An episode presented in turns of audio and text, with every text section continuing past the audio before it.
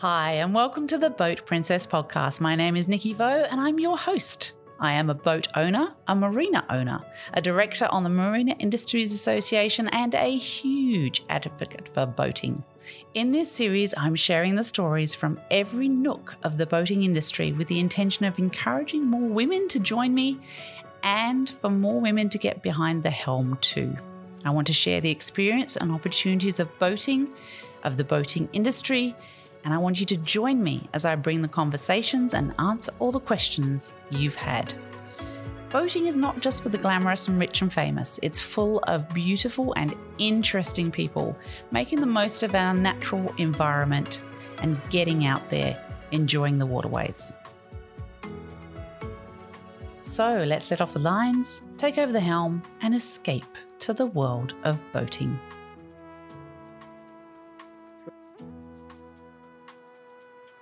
So, everyone, welcome to another episode of the Boat Princess podcast. I am here with a lovely lady, Lesley Robinson, who is CEO of British Marine, and she's got quite a career behind her, which we're going to explore today. And she's a, another woman that has pushed through that supposedly glass ceiling and achieved the position that she has. So I'm really looking forward to having a chat with her about that. Welcome, Lesley. Thank you. I'm delighted to be here. so, um, you are the CEO of British Marine. Can you explain to me what British Marine is? Of course. So, we are the trade organisation that look after the leisure marine industry in the UK. And that's about at the moment 1,500 members, and our membership is broad. It's every, everybody from the OEMs to the supply chain to marinas to chandleries to and a, a, long tail of SMEs actually as well, and we represent their interest, interests. But also we run events to help with business growth. So we also run the UK's uh, showcase boat show, the Southampton International Boat Show, every year as well. And I believe you've got a new one, haven't you? A Luxury London show we too. We do. Yes, you're absolutely right. So uh, we've been talking to St Katharine's Dock, which um, is sort of very central London, for a couple of years. But of course, like everybody else, got slightly diverted by the pandemic.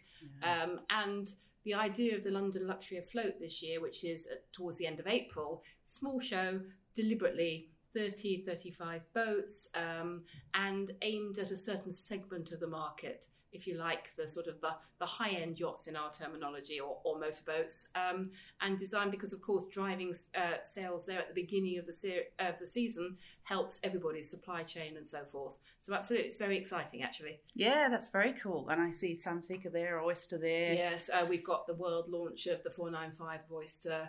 Uh, yes, you're right. Oyster, Sunseeker, Azimut, and a number of others. Yep. Yeah, it's great to see. Fantastic and Fairline mm. too. We're going yes, to see that's right. on Friday. Yep. So, yeah, that's awesome. So, um, can you you mentioned a, a term there which mm-hmm. um, some of our listeners may not understand what that is, and that's SMEs. Can you explain what an yeah. SME is? So, um, so to give so an SME is a small, um, small or medium sized enterprise um, and we term that, there's different definition, definitions, but sort of sub 50 employees in our terminology. And we have what I call a long tail, but a very important tail of British Marine members who are SMEs of all sorts of shapes and sizes. And so, because they are a smaller operation, you mm. kind of give them um, some some help in the marine industry. That's right? right. So you can imagine, and we have so we have different levels of membership package, but we very deliberately have a very cost effective digital one, so that if you're a startup um, or a small company, you can get involved that way. It's it's um, in UK terms, can't do it in Aussie dollars. Sorry, it's about two hundred and fifty pounds a year you right. know so it's it's very affordable for the SME but we help them with, with, with all sorts of things the right sort of contracts the right representation uh, and so forth so um, and it's pretty digital and very easy access as opposed to when you get further up our fee chain that's much more about if you imagine a big um, boat manufacturer, they really need access to our technical team on all sorts of different and complicated things where they want phone advice, individual advice, and obviously they pay for that. Yeah, yeah, yeah. So you have different membership structures then? We do, we yeah. do. How does so that work? We base um, our fee structure, and there's nothing perfect here. We base our fee structure on membership uh, marine turnover. Yep. Um, and then there are different brackets depending on where that puts you in, and that entitles you to different levels of membership. Think a sort of a Sky package where you add things on, uh, and that's how it works our end. Okay, that's great. Mm. So I think you were instrumental in creating that new membership style. Well, I weren't you? yes. Well, so when I got involved in British Marine, which is ooh, three and a half years ago, um, and I came in to help. It, at, at that point, it was a sort of little little bit lost its direction, Yep. um, and it needed a sort of a bit of strategic thinking as to what we were trying to achieve for members and work out what members wanted. Part of that was to sort out the uh, membership packages because I think from memory there were 63 different pricing equations, for example. My team didn't understand it, let alone uh, members at the time. So we've sorted it out, for want of a better phrase, into five sort of handy buckets where people now understand what they get for what they pay. And of course, it's not it's not about the cost; it's about the value that you're delivering for members. Yes. Yeah, which is great, and um, and it's giving that those smaller companies a, a sort of Well, it's bigger giving- feel. It is, and what, and what we find actually, people come in on that entry package, Yeah. but then they soon work out that actually they quite like a bit of access to our our training team in particular, or our technical team, and they're quite happy then because as they move up the ladder to sort of move to the next level, which affords them access to that, Yeah. and that helps them develop their businesses, which is the whole point of what we're here for. Yeah, absolutely. And you help them in the marketing space as well. Yes, we do. Yep. Um, and that's in all sorts of ways. So, for example, we run a, we do it at the minute, it's two weekly, and e, e we do e-shots, we do a two weekly newsletter, and we will feature member products in that, for example, particularly if there's something innovative or new to the market around sustainability and so forth.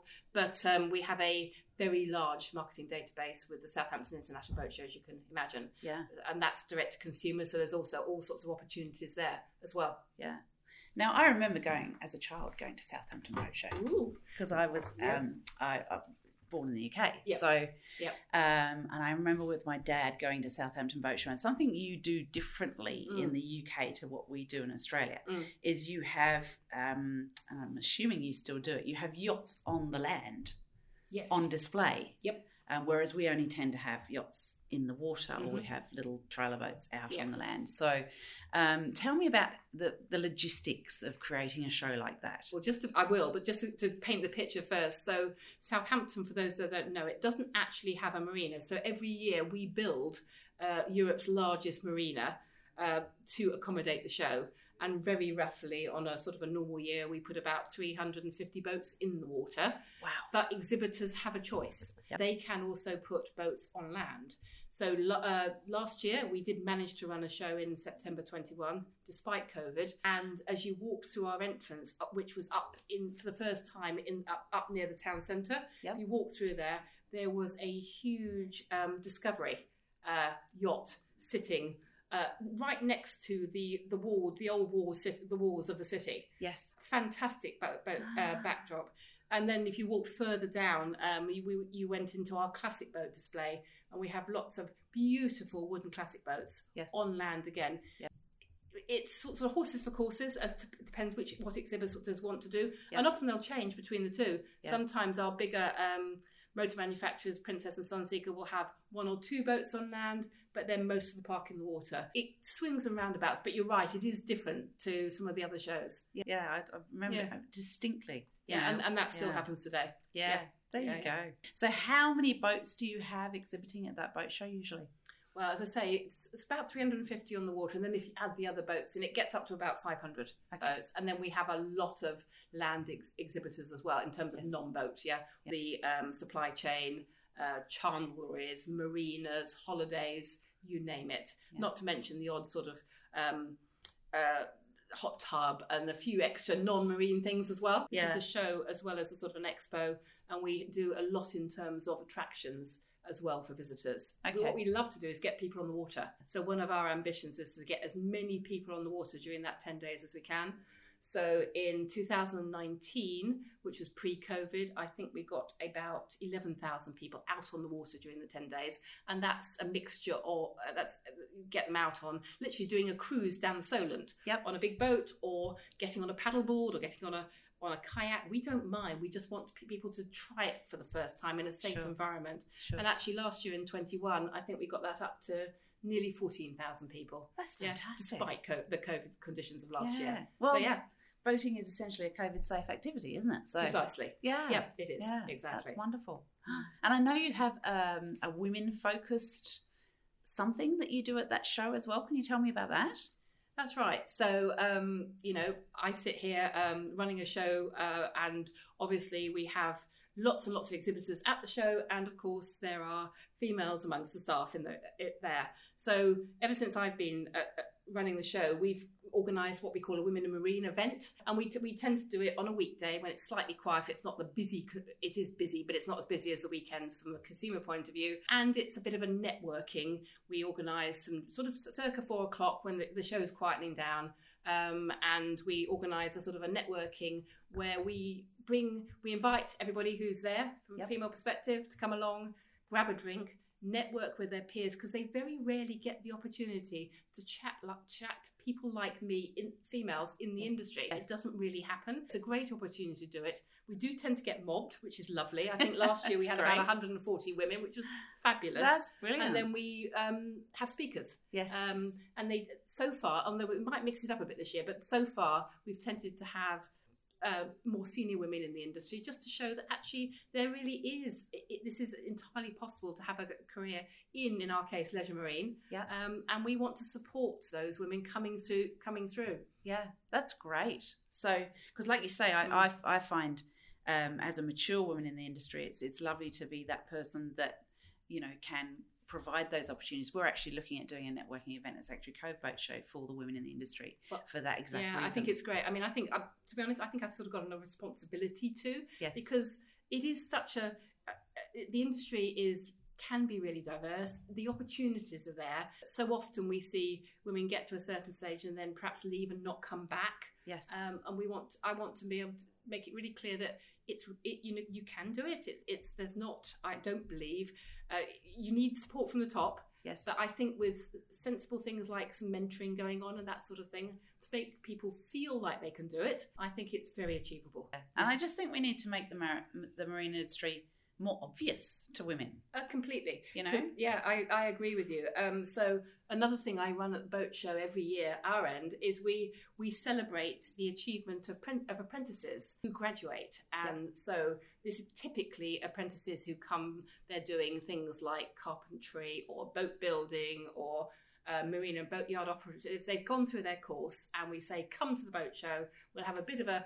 a graduation ceremony and a, a celebration and so forth. Yep. And I can remember with horror in my first year uh, of actually running um, the event, I think there was one female out of maybe 150. wow, Uh, and that was just, I mean, maybe it was a very bad year, yes, perhaps, but you know, that's just not right because No. there's real opportunity. And it really pleases me when I go and visit some of our bigger manufacturers now to see that they're really doing something about that in terms of actually showing, um, you know, uh, guys and girl, well girls particularly who are at that sort of 16 17 wondering what to do stage that there really is a career here and actually if you don't fancy the academic route of uni come into an apprenticeship really structured great experience and actually sets you up really well for a career through a, a couple of years ago it, the um, ex MD of Princess Yes. was our guest speaker at the apprenticeship uh, graduation. Now that's admittedly he's a guy, Yeah. but he'd gone all the way from apprentice through to running the big OEM. fantastic. And you know he Yeah. he amongst many others is completely supportive of getting more women into the apprenticeship schemes. Yeah. Yeah. Yeah, well, I'm very excited. I'm going to be speaking to um, Alison at Princess Brilliant. Yachts later Good. in the year Good. because she does exactly that, doesn't she? She does. she she looks after all the apprentices in Princess Yachts, and I know their figures have have gotten better. Oh, I think at the minute the, the, their most recent intake's about thirty percent female, and she's Yeah. aiming, I know, at plus plus fifty percent. yeah, They're doing great things down at Princess actually in Plymouth. Yeah. yeah, yeah. really proud of that brand Yeah. for doing what they're doing Yeah. for women. It's fantastic. So, um, the London Luxury Afloat, that's Yeah. not far away now. Is the office sort of really busy with that right now, or? Yes, but compared, uh, uh, you know, 30 odd boats compared to 350, it's 10%. So, Yes. yes. yes, we are, but it's much more manageable. What happens for the boat show with a small team here Yes. is that actually it goes excuse me, it goes from being a small events team into everybody gets involved to put the show on every year. Yeah. But that's what makes it great fun, actually. Yeah. So I, you know, I have people in, for example, technical, or I have people in my, um, make it sound like I've got a huge staff. I haven't, but um, or my membership team who get very involved in putting on the boat show. Yes. Because at the end of the day, m- not all, but many of our exhibitors are our members as well. And it, the whole point of the boat show is to let those guys and girls develop their businesses and showcase what they do best to Joe Public, which is Yeah. great. And I'm interested in Yeah. knowing that, that that particular show you're aiming at a sort of luxury end of the market. Yes. Are you therefore marketing it differently Yes. to how you do something? Yes. How, how are you doing that differently? So, in a couple of ways. So, for that type of high end show, what the uh, boat manufacturers want really is bluntly each other's customers and indeed the right sort of new customer. So, think high on high end concierge in London, for example.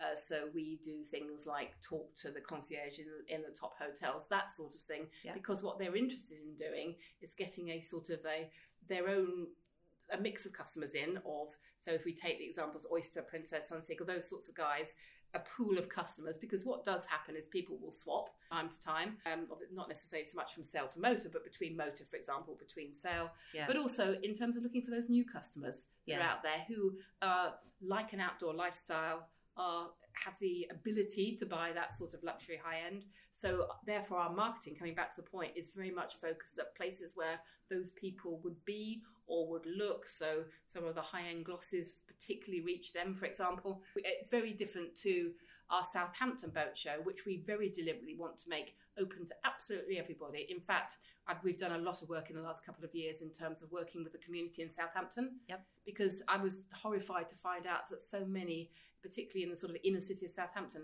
despite the fact that the water is on their doorstep have never been on it.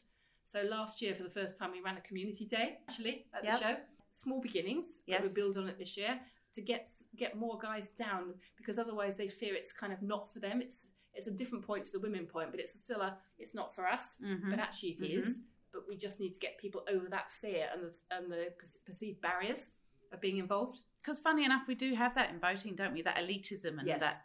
And there is So- a perception in this city, Southampton, that the boat should co- comes and sort of lands, does its thing, and goes again. And great, it generates a, a lot of uh, return for the city. Yeah. But actually, what does what does the individual person in the city get out of it? So we are doing a lot of work with the community now, including women's groups within that. Actually, That's Yeah, great. which is nice. Yeah. Yeah. So that community day, Yeah. what does that involve? Uh, so be, early days. So last year, um, it involved um, some very um, affordable tickets for the communities Yeah. in Southampton, encouraging them down, and then running a series of events within the show that day. So we had some very silly things like cardboard boat race Oh, for nice. community groups. Yeah. So you can imagine how far things got on the Yeah. pontoons. But actually, it was it was great fun. Yeah. People got involved because they could build their boats, Yeah. try and float them. I think the, the, the one that actually won, I think, stayed afloat for about three minutes. But Yes. you know, it's things like that. Yes. Oh, great fun. Yeah, Love was. it. Love it. That's really cool. So going back into your career a little bit, I'm going to Yeah. start. Um, before you are, you were what you are now, and you've been here about almost three years. About Uh, three and a half now. Three and a half Yeah, years. yeah. Before that, for four and a half years, Mm. you were with um, a huge marina group, the biggest marina group in the UK, if I'm correct. Yes, MDL Marinas. Yeah. Um, so, what was your role there? I was MD, managing director. Okay. And what did that involve for you? so generally my in my career i've been involved because i quite like doing things differently as, Yes. as in doing different things sorry doing th- different things so um, and i got attracted to the mdl opportunity because the, the marina a very um, well established as you say largest at that point largest marina group in europe very established group uh, but it wanted to go from one stage of growth to the next and that's the sort of thing that interested me that sort of challenge Yes. so it was about uh, coming into it, Yeah. having a look at it, and, and actually, a marina group is a, it's absolutely around two. It's around customer experience Yeah. because, as you as you know, today being part of berthing your boat in a marina, it's not a car park. It's somewhere that you go and you're part of a community, Yes. and that's what you get out of it. Yes, Yeah. I noticed that your, Yeah. was your ethos because that's Yes. very much our ethos Yeah. with our marinas Yeah. too. That it's it's a home, it's a village, it's not. Completely. So that so uh, and that wasn't the ethos of MDL at that point. There you go. So um, we spent quite a lot of time building that to, to great effect because it makes your retention from a commercial point of view, your retention very good. Of course. Uh, um, it's very sticky. Yeah. Um, and and as we all know, um, obviously retaining a customer is actually much cheaper than acquiring a customer. Uh, but also, it just made it a lovely environment for people to work in as well. yeah, absolutely. Um, so I mean, I started to do things like recruit people from the hospitality industry. yes. Yep. Yep. Yeah, because Uh, I always which- say a marina yeah, is a floating hotel, right? It's in, in many ways, yes, it is. Yeah, Yeah, because yeah. it's about customer service and so forth. Um, so that's what I was doing there. yeah. And you came from a completely different industry to that, didn't you? You had never been in the boating industry before, or Correct, actually. As Yeah. I say, I mean, I've got a CV that sort of people, look, a headhunter would look at and think, what the heck? The fee, uh, so my background, you're right, is primarily commercial, and I've done things, a lot of FMCG, IT. I've done, I looked after a talent and literary agency for a while. Yeah. As I say, I've do, I do things that interest me.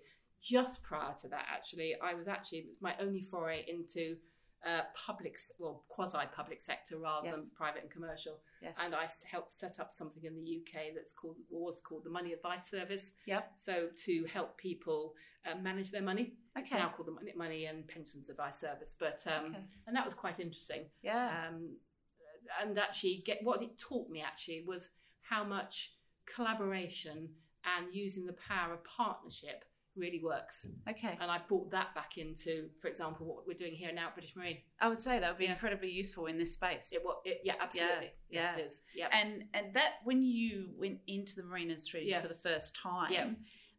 how did you did you notice differences in our industry to having come from another completely different space? I suppose, uh, being entirely honest, I, there was some of it I thought was, and I don't want to be disparaging, but it was a, it was a little bit behind, particularly in Spot customer on. experience terms. Yeah. Back to the point of Yeah. many other industries. Yeah. Yes. Yeah. Yeah. I mean, not. I'm, I'm, I'm generalising because I was obviously exposed to a particular marina group, and you know they've done great things on that front now. yes. Um, but we're talking a few years ago now on, Yeah. on this. And, and yes, um, and I do think there is a degree of um, professionalisation generally, not just aimed at marinas, yes. throughout the leisure marine industry here. You know, we don't build cars, Yes. for example, or even high-end cars, but you know, our manufacturing has still got quite a lot to learn, for example, from that sort of thing as well. So Yeah. there's a whole journey which I think we're on, which is quite exciting. Absolutely. Yeah, yeah. And it's interesting how some yachting companies, I mean, the Princess have done it very well, taking on um, Antony from McLaren. From McLaren, yes, exactly. That, was a Yes. very good move Yeah, on their part, I thought, because it, it brings the technology and the forward thinking Yep. of cars into the boating space. And it, that really needs to be done, I think, because the cars are well ahead of us still, Yes. I think. Yeah, so, exactly. yeah, and Yeah. just the, the little things you notice now on Princess Yachts that he's obviously been involved in implementing, you think, oh, yeah, that's a bit of a car move there. Yep. exactly. And it's really really good to Yeah. see yeah so yeah I, I i totally agree with you on that and and and we are moving with the times now and we're getting there Yeah. but there is a lot of and I think bringing more women into it will actually help the boating industry, um, give some more change and some more technology and some more Yeah. innovative ideas Yeah. into it. I was Um, qu- I was quite involved when I was living up in London in a, a group of women involved in the hospitality industry generally. Yeah. And uh, I can't remember who it was. It might have been PwC did a study um, and and proved beyond uh, doubt that having women at the right level in in this case the hospitality industry, but it's the same point. Yeah. Actually, improve bottom line. Yes, And I firmly believe that. yes, And so that is what we need for our industry as well. yeah. And it's happening. I just want it to happen faster. Great little segue there. Yeah. I know you're a qualified accountant as well, aren't you? yes, I am. Yeah. Yeah. So when did you get that?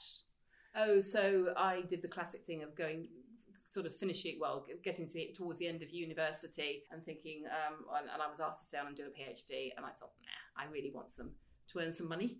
And it was the classic, well, my dad was an accountant, and he said, well, if you're not sure what you want to do, why don't you go and get an accountancy qualification? Because that's like a general business qualification. Because I read modern history, you could do that at this point then back back then you know you didn't have to do something relevant um, and why don't you get get a, um, a qualification and then you can decide what you want to do and actually it was really good advice Because Actually, there's, there's yeah. nothing better than knowing the numbers in any business, is well there? a it gave me that, that skill base, but also Yeah. it allowed me to look at a whole because like the way you do it here is you become an, an auditor in a, an accounting firm, and it, it means you're exposed to a whole different types of industry, and you get to see a vast range. And I soon soon worked out, for example, I didn't want to be in oil and gas, for example. Other Yeah. people do, but not wasn't for me. Yeah, so it was it was a and it has uh, stood me. I mean, I, I haven't been a finance director for many years, but you know, is it a great background to have? Yes, it Yeah. is. Well, every CEO to a certain extent needs to be a financial director at the same time, don't they? You need to understand what's driving the business Yeah. and look at the trends and so forth even for a trade organization because what we're about no we're not a commercial entity but we're trying to, and are dri- driving the sort of surpluses that we can reinvest for members in services yeah We almost have to be even more careful. I'm the same at the MIA, BIA in Yeah. We're consciously thinking, well, this is our members' money. It's not. yes It's not our money. no So we- we're being really careful with how we're reinvesting it for them completely. and what benefits they're getting by our actions. absolutely i mean know? that that's our mantra if it if it doesn't work for a member we should you know it- has to deliver for a member otherwise we shouldn't be, shouldn't be doing it yeah, Yeah. yeah. agreed Fantastic. Now you did modern history at Yes. Oxford University. Now yes Oxford University, just as an aside, folks, uh, commenced in I think te- is it ten fifty six or something? like that, like yes, that. little actually started. my time and yours oh my goodness, ten ninety six. It. Ten ninety six. It, it established itself, and it only has a seventeen percent acceptance rate. So getting Mm. into Oxford University is not an easy task by any means. Was it a life goal for you to get into there? Being honest, no, it wasn't. I Yeah. came from a state school which didn't get people into Oxford or Cambridge University. Um, and in those days, this is a very long time ago, um, we have A levels here, and um, you could. You, we couldn't. The school wasn't set up for me to take the Oxbridge exams before I did my A levels. So I actually had to stay on after my A levels. Like there were two of us who did it the whole year. Yeah. Stayed on for what they call a seventh term to actually take the exams at the end of that seventh term Wow. to get in.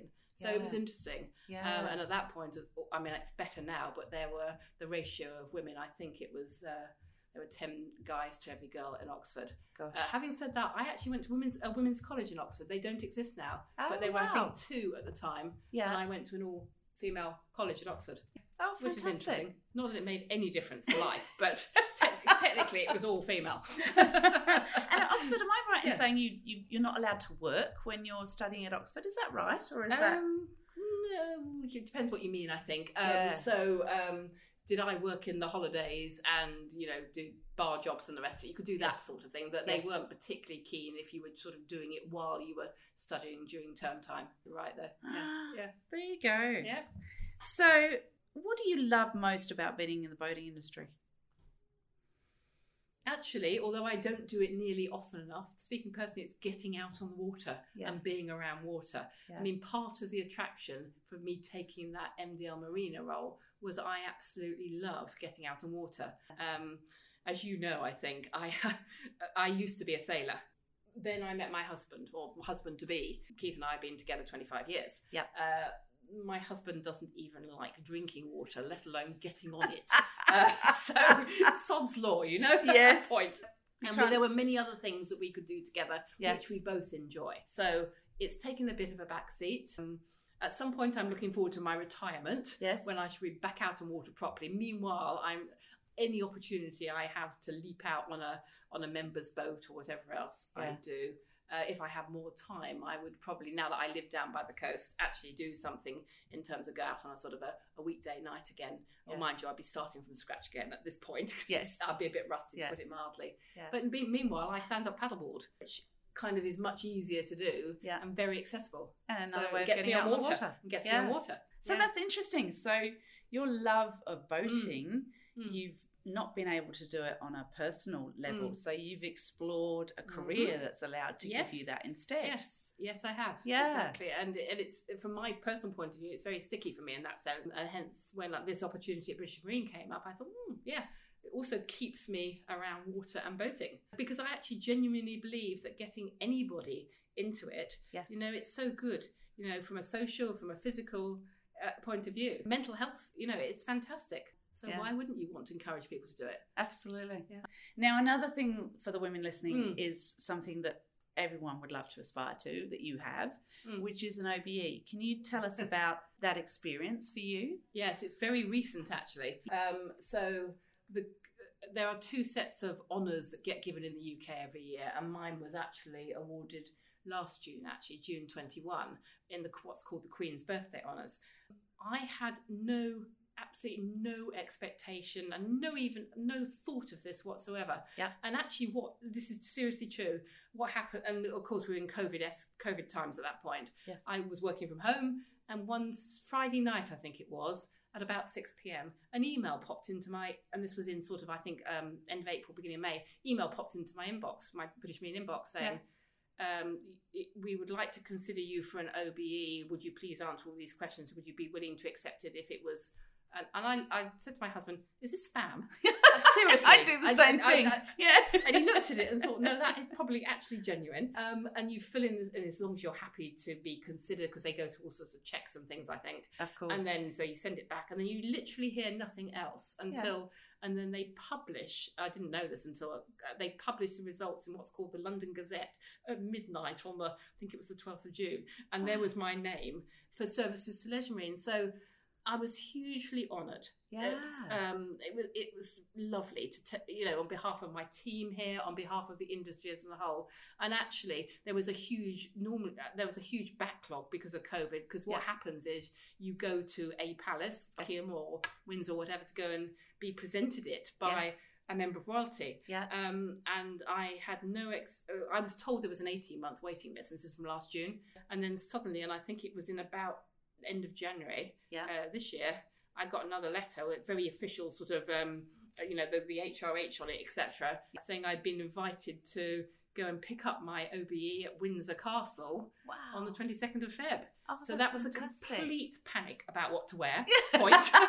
I can imagine. Complete. Yes. Not to mention I had COVID at the time, which didn't help Oh, um, no. the odd dress fitting. But anyway, Yeah. uh, but it was a very special day. Yeah. Um, so it was Windsor Castle, and you don't know which member of royalty is going to present.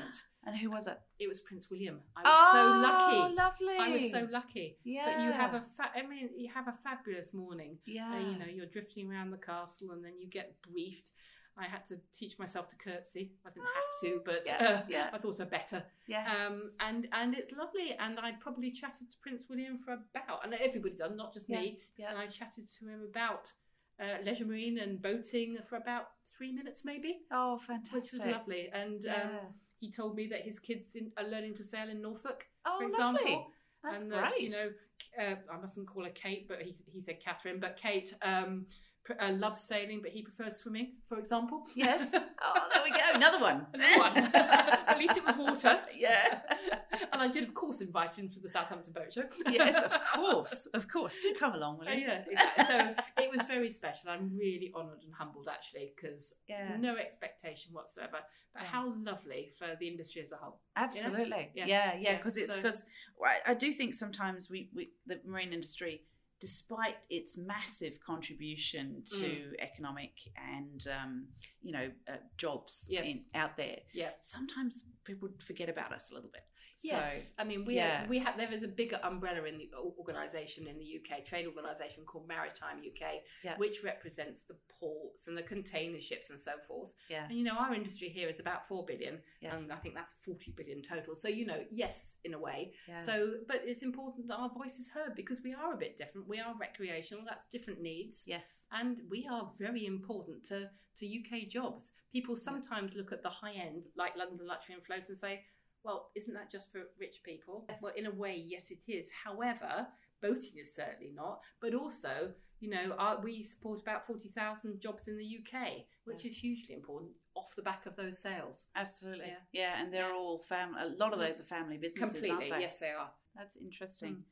So, what are your goals to uh, achieve now? So, Your role. I think severalfold. Mhm. Um, I what now that we have, and who knew it would take a pandemic, more people in boating. I know, isn't it Yes. exciting? in one way, yes. Oh God, oh God, nobody would ever wished a pandemic on No, anyone. no, However, no, no, not at but all. one of because my- a lot of people it's one of the goals I think is to help times with it. those people have shown an interest in boating. or water sports. I mean, I'm you know on water generally Yes. to help retain them in the industry. Yes. I think is really key. That's one. Second one is certainly from a more from a sort of a B two B and the industry as a whole, um, to have more me's, more yous at a younger age, com- coming through the ranks and being women in key teams as they are, but developing that further. And the more we can do in terms of I don't know if it's role modeling or whatever, mentoring and so forth. Uh, my goal is I want. Why wouldn't it be 50-50? yeah. Yeah, and that's another one of my goals. Yeah, Yeah. that's fantastic. Well, it has been lovely talking to you today, Lesley. I really appreciate your time in doing so. I just wanted to touch on before we go, Mhm. you hold some other very good board positions that are really making a difference in the world. Can you tell us about those? Uh, well, I'm a couple at the minute. So um, I am vice chair of something called the Cherie Blair Foundation for Women, Mm-hmm. um, which I've done. I'm actually about to stand down sadly, because, uh, quite rightly, under Charities Commission, you can only do so long, Yes. and I'm actually coming to the end of my term. Um, and that's about uh, making a difference in the developing world um, in terms of empower. It is genuinely empowering women um, in all sorts of geographies, uh, and we use technology to do it. Um, we have all sorts of. At the moment, we've got live um, operations in Vietnam, Indonesia, various parts of Africa, which is about because, uh, and this is really true.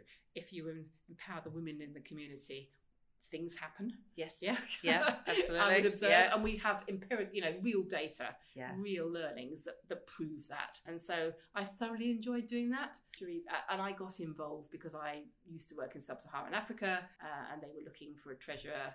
Uh, and so forth, and I just thought it was something I can contribute to, and I've thoroughly enjoyed it. Yeah. And the other one I'm doing at the moment is a tour, tall ship uh, that um, so it's called Ocean Youth Trust South, based down here on the south coast, and we take um, uh, around 12 kids out, kids being between sort of, and they're not kids, 16 to 25 ish, Yep. um, out in terms of uh, learning to sail Yes. on, on, on this uh, beautiful tall ship.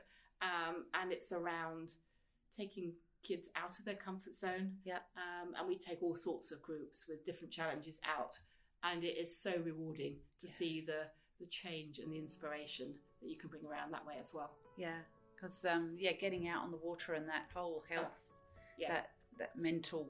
Well, some of the, you Yeah. know, you can imagine some people from the inner cities have never actually ever been out on the water, Yes. for example, Yeah. and take them out to a different environment, which is quite, you know, it's quite something for somebody to do that. Absolutely. And then work as a team, whether it's pulling up sails or whatever else it might be doing, yeah. they find it immensely rewarding, and, and that's key for me as well. Yeah. So that could be a life changing moment Oh, for one uh, of those kids yes. right there. Yeah, absolutely. Yeah. Yep. Yeah. That's awesome. Yeah. Well, thank you so much, Lesley. I really appreciate you talking to us. It's been lovely to have you on the Boat Princess podcast. Um, I'm looking forward to um, hopefully getting to Southampton Boat Show one day. Well, please do. Please come and be our guest. You, I'm really delighted, and thank you so much for talking to me. It's been a pleasure. Thank you. Pleasure. Thanks, Lesley. So it was lovely to catch up with Lesley from British Marine and discuss all things British Marine and Southampton Boat Show. Um, for those of you that don't know, there is an equivalent to British Marine here in Australia, which is the Boating Industry Association, otherwise known as as all things are these days as acronyms, as the BIA. Now, the BIA is actually really important to our industry. I kind of refer to them as like air. Air is always there for you to breathe. If it's not there, you really notice it quickly and it's really bad. The same goes for the BIA. The BIA does an awful lot more than people probably recognize. Um, they do organize boat shows, but they do an awful lot more for the industry. Things like um, during COVID, they are the ones that are fighting the fight to keep marinas open, and they did keep marinas open during that time to allow us all to be able still to be working, whereas other businesses, lots of other businesses, got de- closed down completely under the um, the health laws. So it's um, it's really important that we have that body that is representing our industry to government, both state and federal, to just to point out to government um, the things that could happen if they did certain things, um, how it would affect our industry. Um, because that's that's very important for government to understand. They potentially do not understand the um, the effect of their legislation um, and how it can come, you know, be a really bad influence upon boating itself. Um, and we lose the freedom to go boating with too much legislation. So the BIA is very important for that. Um, there are there, there's a, a, volunteer board that runs the BIA, and then there are staff that work for the BIA. And those volunteer directors do an awful lot that uh, people may or may not recognise just how much they do. I want to make it very clear that the BIA and the MIA are very different associations. The MIA is much more involved in training and accreditation. Um, their role is is not to um, advocate for the boating industry. So, if you're considering between uh, membership between the two, you potentially probably actually need both. Don't just rely on one. Um, you they have different roles. They have different uh, meanings, different reasons for being. So, um, any of our industry out there that aren't quite sure about that, um, that's a little clarity for you. So, I hope you have an amazing weekend, everybody. I am getting prepped for um, an incredible event happening at our marina, Marmong Point Marina. We've got the Fast and Loud um, festival happening up there, which is the great superboats, and we are the pits for those superboats. So that's really, really exciting. I'm so looking forward to that. Um, and then after that, we've got Sanctuary Cove Boat Show, of course, which is going to be so much fun. Um, we're doing a private tour on the Sunday morning for ladies who would like to join me, seeing four different models of vessels. That includes Maritimo and Princess and Alaska. And of course, we're doing um, Horizon. That's the one, Horizon as well, because all of those boats are uh, based at Sanctuary Cove. So I'll be going through those boats with a maximum of 12 ladies on a very special ticket that Sanctuary Cove Boat Show will be offering, including a day in the VIP lounge afterwards, also. And that tour, we'll be looking through the boats and really discovering what features those particular boats have. We'll be doing it before the show opens. So that's a very exclusive opportunity to do that. And we'll be on the boats, just you, me, um, 12 girls. Um, going through the boats so that you can ask me as many questions as you like without feeling, I guess, nervous or afraid to do so. Um, I will answer every question I possibly can. And if I don't know the answer, I'll simply find it out for you that day. Um, but the the concept is that you can understand the boats a little more in a very private space and also know what to look for when you go around looking the rest of the boats and also understand what features you need to look for, what boats do include certain features, which boats don't, all that sort of thing, um, so that you've got a little bit of knowledge under your belt so that brokers who are selling the boats will take you a little bit more seriously too, I think, which will be awesome. So, as you know, that is my entire purpose is to get more women into boating get women to feel more confident about boating, about buying their own boat, about helming their own boat. And I think we will therefore give the boating industry a little nudge into the fact that women are now buying their own boats and have been for a while, but you really need to uh, to take some notice of it now.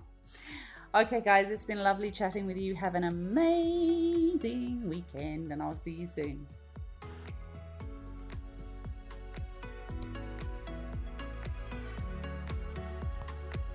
So, thank you everyone for your support of the Boat Princess podcast.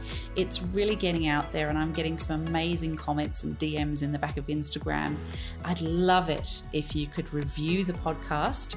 Um, the more reviews, obviously, we receive, the more people get to hear the podcast. And I think the stories that we're getting from the boating industry and from those who love their boating are really important to get out there, not only to help other boaters, but as of course it is always my goal to get as many women into boating and confident about boating and potentially into the boating industry as well as possible. I'd like to thank my sponsors, Ross and Whitcroft and Quality Marine Clothing, for their absolutely brilliant support. They have been quite incredible. And if you're looking for uh, uniforms for your marina or uniforms for your super yacht or anything in that uh, beautiful sailing clothing, uh, boating clothing space, then of course, Quality Marine Clothing and Ross and Whitcroft are the place to go. Thanks, everyone. You take care. Please keep sending me all those messages and leaving those comments on Instagram. I really do read everyone and I love them, and it really makes a difference to my day. So I'll see you on the water soon.